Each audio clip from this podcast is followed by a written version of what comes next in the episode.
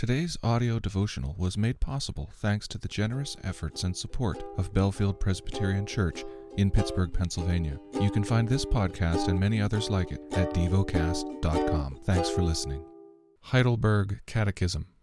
Question 124 What does the third petition mean? Your will be done on earth as it is in heaven means Help us and all people to reject our own wills and to obey your will without any back talk. Your will alone is good. Help us one and all to carry out the work we are called to as willingly and faithfully as the angels in heaven. The lesson is from the book of 1 Timothy. 1 Timothy chapter 3 The saying is trustworthy. If anyone aspires to the office of overseer, he desires a noble task. Therefore, an overseer must be above reproach, the husband of one wife, sober minded, self controlled, respectable, hospitable, able to teach, not a drunkard, not violent but gentle, not quarrelsome, not a lover of money. He must manage his own household well with all dignity, keeping his children submissive. For if someone does not know how to manage his own household, how will he care for God's church? He must not be a recent convert, or he may become puffed up with conceit and fall into the condemnation of the devil.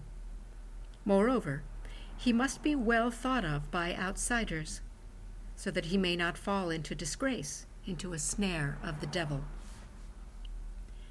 Deacons, likewise, must be dignified, not double tongued, not addicted to much wine, not greedy for dishonest gain. They must hold the mystery of the faith with a clear conscience. And let them also be tested first. Then let them serve as deacons if they prove themselves blameless. Their wives, likewise, must be dignified, not slanderers, but sober minded faithful in all things. Let deacons each be the husband of one wife, managing their children and their own households well.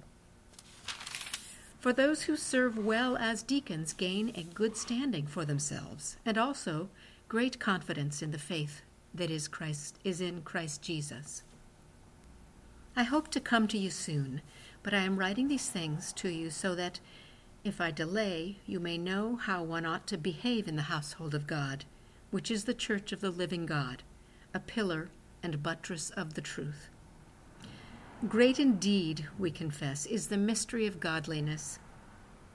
He was manifested in the flesh, vindicated by the Spirit, seen by angels, proclaimed among the nations, believed on in the world, taken up in glory. Meditate and dwell on what you're paying attention to in God's Word. How has it connected with your heart or mind?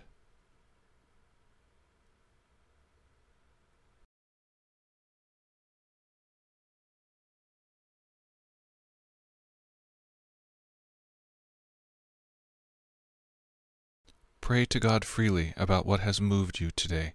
Turn your thoughts to Him and enjoy His presence we offer the following as prayer topic suggestions for a deeper understanding of God's love, for those who are anxious and those who support them. Thank you for listening to DevoCast.